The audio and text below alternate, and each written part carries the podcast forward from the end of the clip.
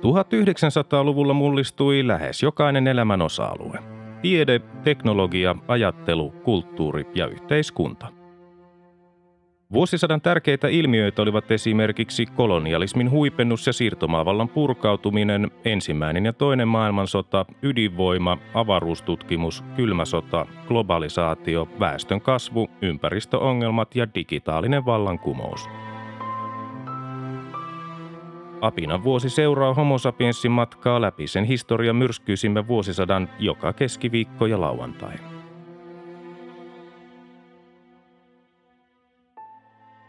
Vuosi 1983. Ensimmäinen tammikuuta ARPANET siirtyi virallisesti käyttämään internetprotokollaa. Internet sai alkunsa. Samana päivänä ensimmäinen tammikuuta turvavyöpakko astui voimaan yhdistyneessä kuningaskunnassa. Samana päivänä ensimmäinen tammikuuta Kruunupyy ja Pietarsaaren maalaiskunta muuttuivat kaksikielisiksi kunniksi. Hangon, Loviisan, Porvoon maalaiskunnan ja Siuntion kielienemmistö muuttui ruotsinkielisestä suomenkieliseksi. Toinen tammikuuta Suomen kommunistisen puolueen Lapin piiriä hallinnut niin sanottu kirveslinja päätti pudottaa kansanedustaja Esko Juhani Tennilän pois SKDLn viralliselta eduskuntavaalien ehdokaslistalta, koska hänen ei ollut katsottu noudattaneen ryhmäpäätöksiä. Tennilä lähti vaaleihin omalla listallaan. 3. tammikuuta Naton Euroopan joukkojen komentaja, yhdysvaltalainen kenraali Bernard Rogers sanoi Helsingin Sanomille antamassaan haastattelussa epäilevänsä suomalaisten puolueettomuutta ja puolustustahtoa, jos Neuvostoliitto sodan tullen hyökkäisi Suomen kautta Norjassa olevia Naton kohteita vastaan. 6. tammikuuta vastauksena kenraali Rogersin lausunnon Suomessa synnyttämään kohuun Yhdysvaltain ulkoministeriö ilmoitti, etteivät Rogersin mielipiteet edustaneet Yhdysvaltain virallista kantaa. 9. tammikuuta arkkipiispa Jon Wikström vihki Pietarsaaren maaseurakunnan kirkkoherran Erik Wikströmin Porvoon hiippakunnan uudeksi piispaksi. Ensimmäisen kerran Suomen kirkon historiassa veli vihki veljensä piispaksi. 14. tammikuuta oikeuskansleri Kai Korte antoi päätöksensä kansanedustajien päivärahoista. Hänen mukaansa Paavo Väyrysellä ja Lasse Lehtisellä ei ollut oikeutta nostaa päivärahoja, koska he asuivat vakituisesti Helsingissä. Korte antoi asian vuoksi moitteen eduskunnan kansliatoimikunnalle. Samana päivänä 14. tammikuuta kansanedustaja Pirkko Työläjärvi valittiin eduskunnan ensimmäiseksi varapuhemieheksi Veikko Helteen siirryttyä vuoden vaihteessa työministeriksi. 19. tammikuuta Klaus Barbie, saksalainen sotarikollinen, pidätettiin Boliviassa. Barbie oli etsintä kuulutettu sekä Ranskassa että Länsi-Saksassa – Samana päivänä 19. tammikuuta Etelä-Afrikka lopetti Namibian viisi vuotta kestäneen itsehallintokokeilun ja otti maan jälleen suoraan valvontaansa.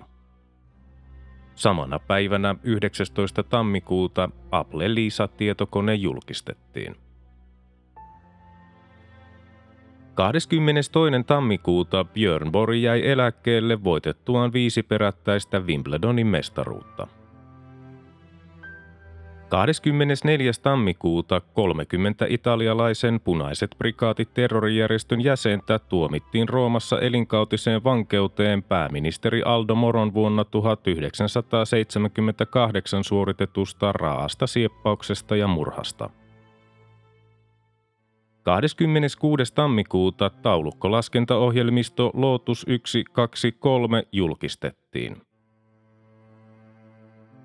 27. tammikuuta Helsingin hovioikeus tuomitsi TV-toimittaja Mats Dumellin kahdeksan kuukauden ehdolliseen vankeuteen maanpetoksesta.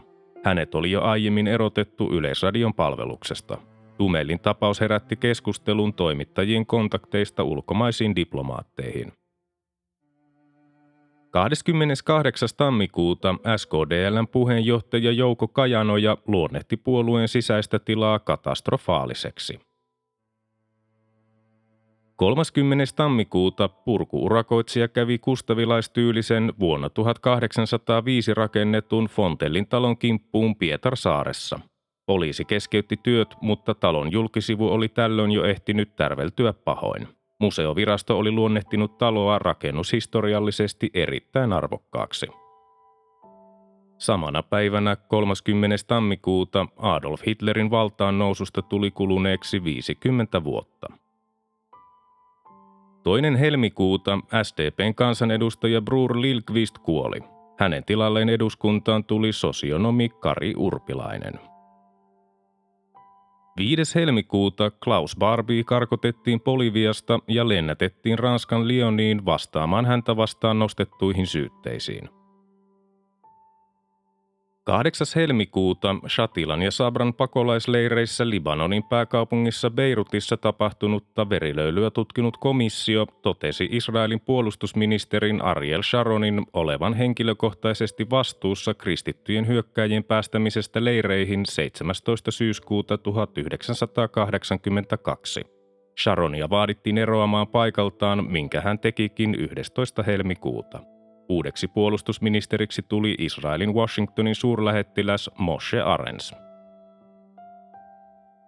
15. helmikuuta eduskunnan perustuslakivaliokunta katsoi, ettei oikeuskansleri Kai Kortteella ollut oikeutta nuhdella kansliatoimikuntaa päivärahakiistan vuoksi. Eduskunta vahvisti 18. helmikuuta perustuslakivaliokunnan kannan äänin 127 vastaan 48. Samana päivänä 15. helmikuuta korkein hallinto-oikeus totesi päivärahakiistassa keskustapuolueen kansanedustajan entisen ulkoministerin Paavo Väyrysen ja hänen perheensä kotipaikaksi Keminmaan asemasta Helsingin. Väyrynen oli asettunut kansanedustajaehdokkaaksi Lapin läänin vaalipiirissä. 16. helmikuuta pensaspalot vaativat 71 ihmisen hengen Australiassa – 19. helmikuuta SKPn entinen puheenjohtaja Arne Saarinen ehdotti Suomen puolustuksen tehostamista lännen suuntaan, koska suurin Suomeen kohdistuva sotilaallinen uhka oli hänen mielestään odotettavissa Norjan puolelta. Norjan pääministeri Kåre Willoch torjui Saarisen näkemykset. 24. helmikuuta Yhdysvaltain kongressin komitea julkaisi japanilaista alkuperää olleiden kansalaisten kohtelua toisen maailmansodan aikana arvostellen raportin. 25. helmikuuta eduskunta sääti asetuksen, jonka mukaan rakennusten purkamisesta on ilmoitettava kirjallisesti kunnan rakennuslautakunnalle 30 päivää ennen purkutyön aloittamista. Taustalla oli Pietarsaarelaisen Fontellin talon tapaus. 27. helmikuuta zimbabwelainen oppositiojohtaja Joshua Nkomo joutui oman ilmoituksensa mukaan kotiarestiin. Presidentti Robert Mugabe oli syyttänyt Nkomoa ja kahta hänen avustajansa yhteistyöstä Etelä-Afrikan kanssa Zimbabwen hallituksen kaatamiseksi. Ensimmäinen maaliskuuta sveitsiläinen Swatch esitteli ensimmäiset kellonsa – Samana päivänä ensimmäinen maaliskuuta Kampin metroasema laajensi Helsingin metroa, joka oli tähän asti kulkenut väliä Rautatien tori Itäkeskus. 3. maaliskuuta presidentti Mauno Koivisto moitti valtiopäivien päättäjissä pitämässään puheessa poliitikkoja, tiedemiehiä ja tiedotusvälineitä sotilaallisten uhkakuvien rakentelusta – Koivisto oli erityisen ärtynyt professori Raimo Väyrysen näkemyksestä, jonka mukaan Neuvostoliitto voisi Pariisin rauhansopimuksen ja YYA-sopimuksen nojalla sijoittaa ydinaseita Suomen alueelle. Meitä ei uhkaa kukaan, emmekä me uhkaa ketään, emme millään, Koivisto sanoi. 8. maaliskuuta Ronald Reagan kutsui Neuvostoliittoa pahan valtakunnaksi – Seuraavana päivänä 9. maaliskuuta niin sanotun Helsingin metrojutun oikeuskäsittely alkoi Helsingin raastuvan oikeudessa. Syytettynä oli muun muassa ylipormestari Teuvo Aura.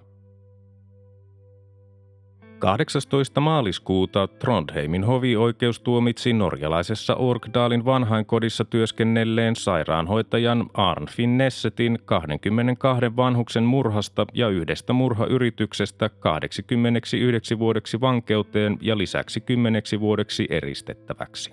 Murhat olivat tapahtuneet vuosina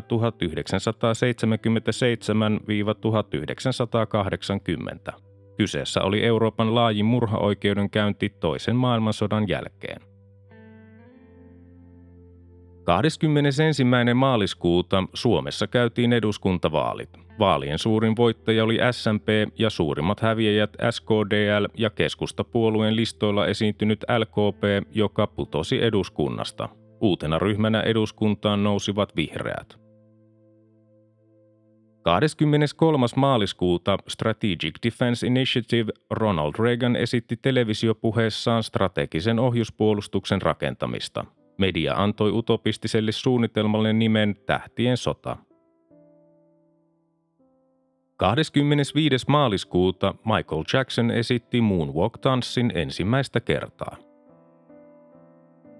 31. maaliskuuta asuntohallituksen rahoitusjohtaja Jouko Kajanoja erosi virastaan keskittyäkseen SKPn puheenjohtajan tehtäviin.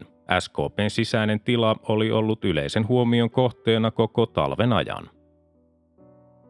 Ensimmäinen huhtikuuta presidentti Mauno Koivisto nimitti arkkitehti Juhani Pallasmaan, valokuvaaja Seppo Saveksen ja tekstiilitaiteilija Kirsti Rantasen uusiksi taiteilijaprofessoreiksi. 7. huhtikuuta lennolla STS-6 astronautit Story Musgrave ja Don Peterson suorittivat ensimmäisen sukkulasta tehdyn avaruuskävelyn. Avaruuskävelyn kesto oli 4 tuntia ja 10 minuuttia. Samana päivänä 7. huhtikuuta uusi eduskunta aloitti työnsä. Puhemieheksi valittiin Erkki Pystynen ensimmäisenä kokoomuslaisena yli 50 vuoteen. Edellinen kokoomuslainen eduskunnan puhemies oli ollut Paavo Virkkunen vuonna 1930. Ensimmäiseksi varapuhemieheksi valittiin SDPn Pirkko Työläjärvi ja toiseksi varapuhemieheksi keskustapuolueen Veikko Pihlajamäki. Samana päivänä 7. huhtikuuta Neuvostoliiton kommunistisen puolueen erityislähettiläs Grigori Romanov tapasi SKPn johdon Helsingissä ja sanoi toivovansa SKPn sisäisen tilan selkiytyvän ilman avointa puoluehajannusta. 12. huhtikuuta Palestiinan vapautusjärjestön PLOn johtaja Yasser Arafat saapui Tukholmaan, jossa hän tapasi Pohjoismaiden sosiaalidemokraattisten puolueiden johtohenkilöitä. Pääministeri Ulof Palme korosti ottamansa Arafatin vastaan nimenomaan Ruotsin sosiaalidemokraattisen puolueen puheenjohtajan ominaisuudessa. Israel tuomitsi jyrkin sanoin Arafatin vierailun. 14. huhtikuuta Pohjois-Korean Helsingin suurlähettiläs Ju Jae-han karkotettiin Suomesta. Karkottamisen perusteena oli lähettilään yritys Johannes Virolaisen lahjomiseksi, jotta parlamenttien välinen liitto, jonka puheenjohtaja Virolainen oli, olisi siirtänyt kokouksensa pois Etelä-Korean pääkaupungista Soulista. 18. huhtikuuta Yhdysvaltain lähetystössä Beirutissa räjähti pommi, 63 ihmistä sai surmansa. 21. huhtikuuta Teiniliitto lopetti toimintansa. Viimeisessä kokouksessa oli läsnä neljä henkilöä ja se kesti kaksi minuuttia. Teiniliitto jätti jälkeensä liki 200 000 markan velat.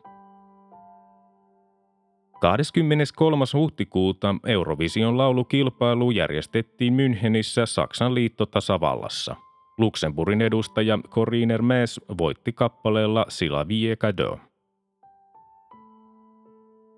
26. huhtikuuta Ruotsi esitti Neuvostoliitolle jyrkän vastalauseen vuoden 1982 sukellusvenevälikohtausten vuoksi ja kutsui Moskovan suurlähettiläänsä kotiin. Seuraavana päivänä 27. huhtikuuta Neuvostoliiton uutistoimisto taas kiisti Ruotsin syytökset neuvostoliittolaisten sukellusveneiden tunkeutumisesta Ruotsin aluevesille. Ensimmäinen toukokuuta Itä-Lappiin, Inarin, Savukosken ja Sodankylän kuntien alueelle perustettiin Urho Kekkosen kansallispuisto. Samana päivänä ensimmäinen toukokuuta Pohjola-yhtiöiden toimitusjohtaja Jaakko Lassila siirtyi kansallisosakepankin pääjohtajaksi eläkkeelle jäävän Veikko Makkosen tilalle. Uudeksi Pohjolan toimitusjohtajaksi tuli tekniikan tohtori Pentti Talonen. 5. toukokuuta SKPn vähemmistö eli niin sanotut taistolaiset palasi SKDLn eduskuntaryhmään ja lupasi noudattaa ryhmäpäätöksiä. Puolueen julkisivu saatiin täten ainakin näennäisesti ehjäksi vuoden 1984 puoluekokousta varten. 6. toukokuuta länsi-saksalainen Stern-lehti alkoi julkaista Adolf Hitlerin päiväkirjoja suuren kohun saattelemana. Päiväkirjat osoittautuivat kuitenkin sodan jälkeen tehdyiksi väärennöksiksi, koska tutkijat löysivät niistä materiaalia, jota ei ollut vielä olemassa Hitlerin eläessä.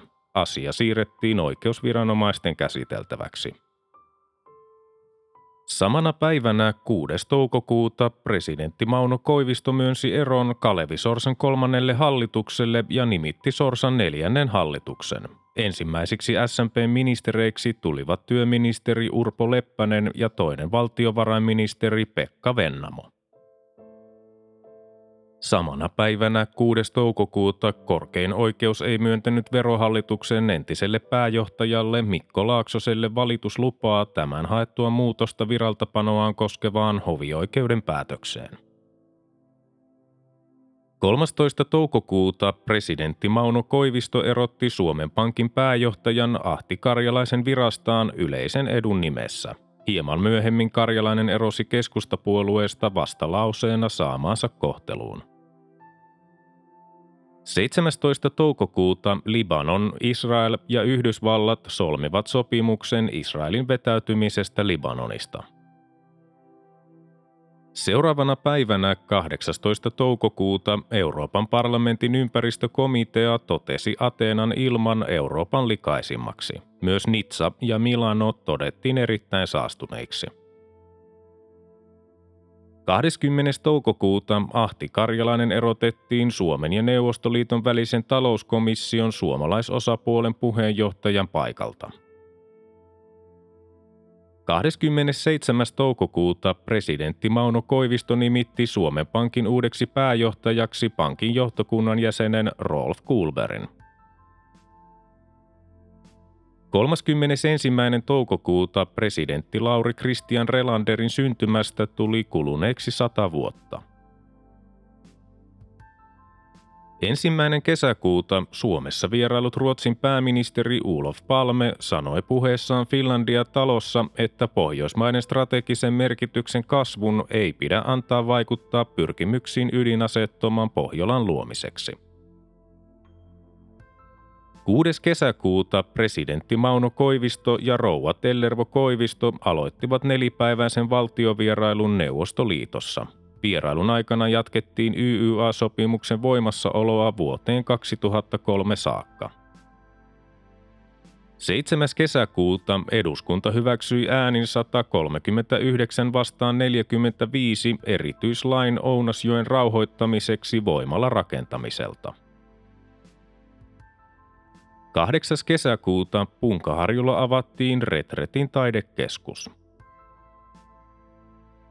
Seuraavana päivänä 9. kesäkuuta keskusrikospoliisin ilmoitettiin epäilevän keskustapuolueen 1970-luvun alun puoluejohtoa 2-3 miljoonan markan lahjusten vaatimisesta tamperelaiselta rakennusliike Nopalta. Keskustapuolue kiisti syytteet. 13. kesäkuuta Pioneer 10 tuli ensimmäinen aurinkokunnan jättänyt avaruusluotain – Samana päivänä 13. kesäkuuta valtiosääntökomitea ehdotti, että vuoden 1988 presidentin vaaleissa otettaisiin käyttöön valitsijamiesvaalin rinnalle suora kansanvaali. Oikeusministeri Christopher Taxel piti uudistuksen toteutumista lähes varmana. 17. kesäkuuta keskustapuolueen kansanedustaja Matti Ruokola siirtyi lääkintohallituksen pääjohtajaksi eläkkeelle jääneen Erkki Kivalon tilalle. Ruokolan tilalle eduskuntaan tuli maaliskuun vaaleissa pudonnut rehtori Mauno Manninen. 22. kesäkuuta Tanskan korkein oikeus tuomitsi edistyspuolueen kansanedustajan Mugens Glistrupin kolmen ja puolen vuoden vankeuteen ja miljoonan kruunun sakkoihin jatketusta veropetoksesta. Populistina ja poliittisena helppoheikkinä tunnetun Glistrupin saama tuomio oli hieman lievempi kuin hovioikeuden antama päätös. Glistrup aloitti vankeustuomionsa kärsimisen 31. elokuuta. 27. kesäkuuta Paul McPetris keksi internetin DNS-nimipalvelun. 30. kesäkuuta oikeuskansleri Kai Korte pyysi opetusministeriöltä ja teatterikorkeakoulun rehtorilta Jouko Turkalta selvityksen siitä, miksi teatterikorkeakoulun pääsykokeissa oli käytetty väkivaltaa pyrkijöitä kohtaan.